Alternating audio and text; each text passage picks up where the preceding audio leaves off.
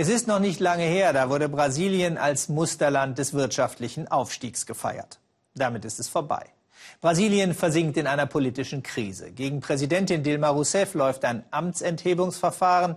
Und bei den Demonstrationen auf den Straßen zeigt sich, hinter der Spaltung von Regierung und Opposition steht auch der Graben, den es zwischen Arm und Reich nach wie vor gibt. Für die Kokosnusspflückerinnen im Nordosten des Landes, die unser Korrespondent Michael Stocks aufgesucht hat, scheint die politische Krise weit weg zu sein. Aber den sozialen Konflikt spüren auch sie.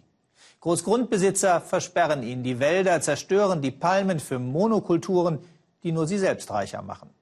Doch die tapferen Frauen lassen sich nicht unterkriegen.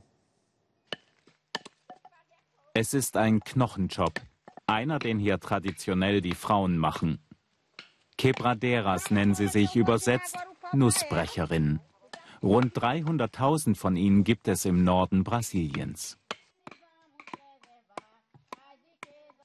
In den Urwäldern sammeln und knacken sie die Nüsse der Babasu-Palme. Wir sind ehrliche und bodenständige Leute. Wir nehmen alle Schwierigkeiten auf uns, um ein würdiges Leben zu haben. Wir wünschen uns, dass auch unsere Kinder mal so leben werden und dass die Gesellschaft uns Nusssammlern mehr Anerkennung schenkt.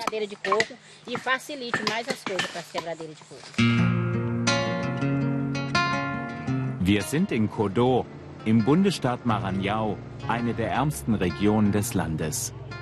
Zwar leben laut der Weltbank nur noch 4% der Brasilianer in extremer Armut, doch gehört hier den meisten nicht einmal der Grund, auf dem ihre Hütte steht. Jeder Dritte lebt hier irgendwie von der Kokosnuss der Babasu. Die Babasu ist die Mutter der Armen, sagen sie hier. Ohne die Nüsse hätten sie keine Arbeit. Jeden Tag gehen die Frauen in die Wälder und durchkämmen das Unterholz. Nicht ungefährlich, denn hier können Schlangen, Spinnen und andere Tiere lauern. Maria und ihre Kollegin sind stolz und selbstbewusst, denn meist verdienen sie mit der Nuss der Babasu den Lebensunterhalt für die Familie.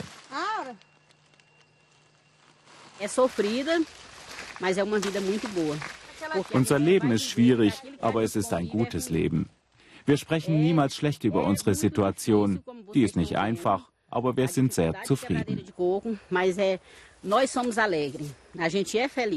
Wir Frauen sind eine fest eingeschworene Gemeinschaft und immer zusammen, bei der Arbeit, beim Essen und auch sonst. Wir sind glücklich. Maria macht diese Arbeit, seitdem sie neun ist. Fünf Tage die Woche von frühmorgens bis zum Nachmittag. Eine knallharte Belastung im tropisch heißen Dschungel. Die Nuss ist ihre Lebensgrundlage. Einen Sack voll sammelt jede Frau am Tag. Aus der Schale machen sie Holzkohle, aber der wichtigste Teil ist der Kern, die Mandel. Überall am Horizont qualmt es.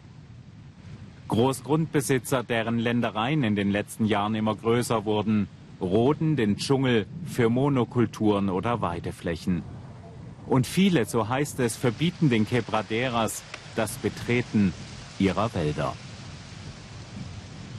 Wenn es so weitergeht mit den Einschränkungen, dass wir keinen Zutritt in die Wälder bekommen, dann werden wir in die totale Abhängigkeit der Großgrundbesitzer geraten.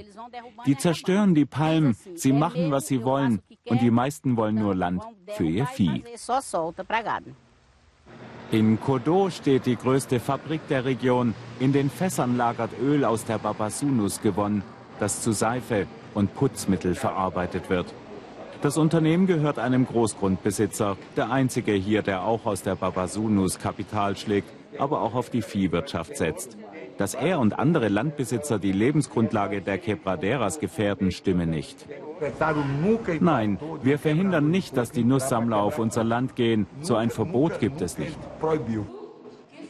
Die Betroffenen wissen das besser. Maria und ihre Kolleginnen streiten schon lange für das Recht, wie seit jeher ohne Einschränkungen auch auf fremden Land Nüsse sammeln zu dürfen.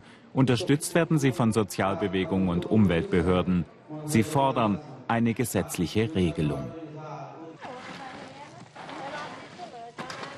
Die Frauen verarbeiten die Mandeln selbst. Für sie ist das lohnender als der Weiterverkauf des Rohproduktes. Maria ist die Präsidentin der Kooperative, zu der 180 Frauen gehören und die nun aus der Nuss Kosmetika machen, Seife, Putzmittel, Öl zur Hautpflege oder zum Kochen. Überall brodelt es. Die Rezepturen werden seit Generationen weitergegeben. Einen Teil ihrer Produkte verbrauchen die Quebraderas selbst, aber das meiste bieten sie auf Märkten und Zwischenhändlern an. Das Geld teilen sie untereinander auf.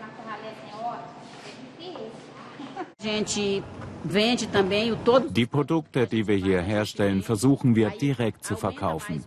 Das bringt uns am meisten Gewinn. Es kommt nicht viel zusammen, aber es ist genug zum Leben. Das alles ermöglicht uns die Nuss aus dem Wald, die Babasu.